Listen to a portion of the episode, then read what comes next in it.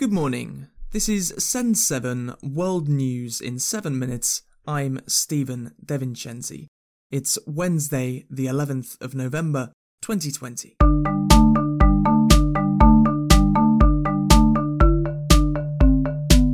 Starting in Asia today, Azerbaijan and Armenia have signed an agreement to end fighting around the Nagorno-Karabakh region. Since yesterday, fighting is reported to have stopped in the area. The agreement allowed Azerbaijan to keep the territories that it has gained in the last 6 weeks and states that Russian peacekeepers will stay in the Nagorno-Karabakh region for 5 years.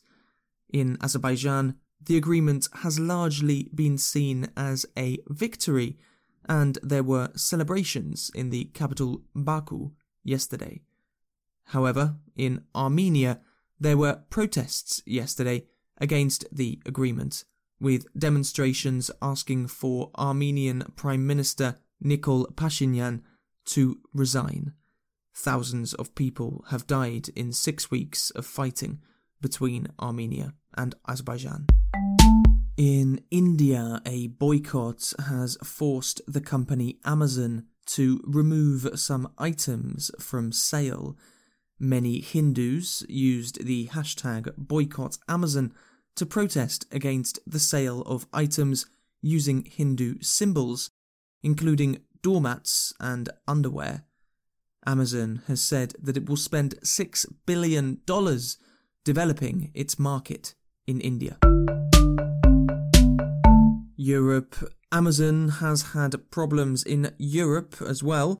European Union regulators have charged Amazon of unfair competition. Amazon is accused of using secret data to have an unfair advantage over other companies that use Amazon to sell their products. As well as selling its own products, Amazon allows other retailers to sell through the Amazon website. Last year, over half of items sold on Amazon were sold by other companies. In the UK, a study from the University of Oxford has said that 1 in 5 COVID-19 survivors develops a mental illness. The study of 62,000 people who had COVID-19 found that 20% has their first diagnosis of either anxiety, depression, or insomnia within the first 3 months. The world now confirms around 500,000 new infections of COVID-19 every day. Americas. In the United States, the Republican Party is divided about whether to accept that Joe Biden has won the election or whether to support President Trump in his attempts to challenge the result. Former President George Bush has already congratulated Joe Biden on winning the election. 4 Republican senators, including former presidential candidate Mitt Romney, have also congratulated Biden. However, the leader of the Senate, Mitch McConnell, has said that President Trump has the right to continue legal action. And President Trump is 100% within his rights to look into allegations of irregularities and weigh his legal options.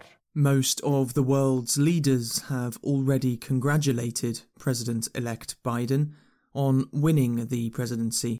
When Biden was asked about Trump's refusal to admit defeat, Biden said that it was an embarrassment and bad for the president's legacy. I just think it's an embarrassment, quite frankly. The only thing that,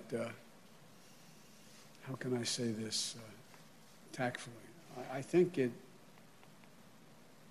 will not help the president's legacy.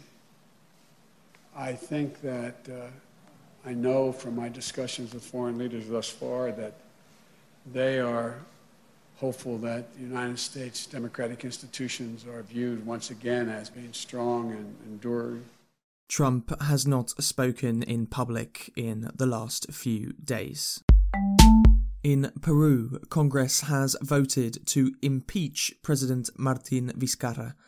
Vizcarra is accused of accepting bribes while he was the governor of Moquegua province. Vizcarra denies all charges. Leader of the Congress, Manuel Marino, will be acting president until elections next year. Africa. In Ethiopia, fighting has continued in the Tigray region. The Ethiopian military said yesterday that it had captured an airport in Tigray. Local Tigray authorities have said that the Eritrean army has also attacked the northern border. However, Eritrea has denied this. The United Nations has asked all sides to stop fighting to avoid a civil war.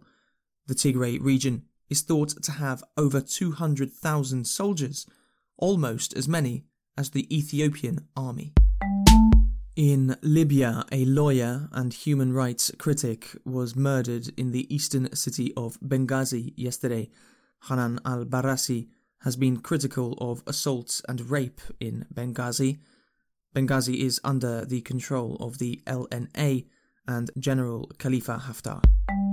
In Kenya and Tanzania, 1 million people are at risk of losing their source of food as fish are dying in the Mara River. According to the World Wildlife Fund, illegal fishing, farming, deforestation, and mining have worsened the biodiversity of the Mara River. Many species of fish and birds are now endangered. And in the US state of Nevada, the Virgin Hyperloop completed its first test with people inside. The Virgin Hyperloop is a levitating pod which uses magnets to travel up to 170 kilometers an hour. The company hopes that the Hyperloop will be open for passengers by 2030. That's your world news in 7 minutes. Read the transcript of today's episode and listen to past episodes at send7.org. Follow us on Facebook, Twitter and Instagram at Send7 Podcast. I'm Stephen DeVincenzi. Tomorrow you will be with Namitha Raghunath. Have a great day.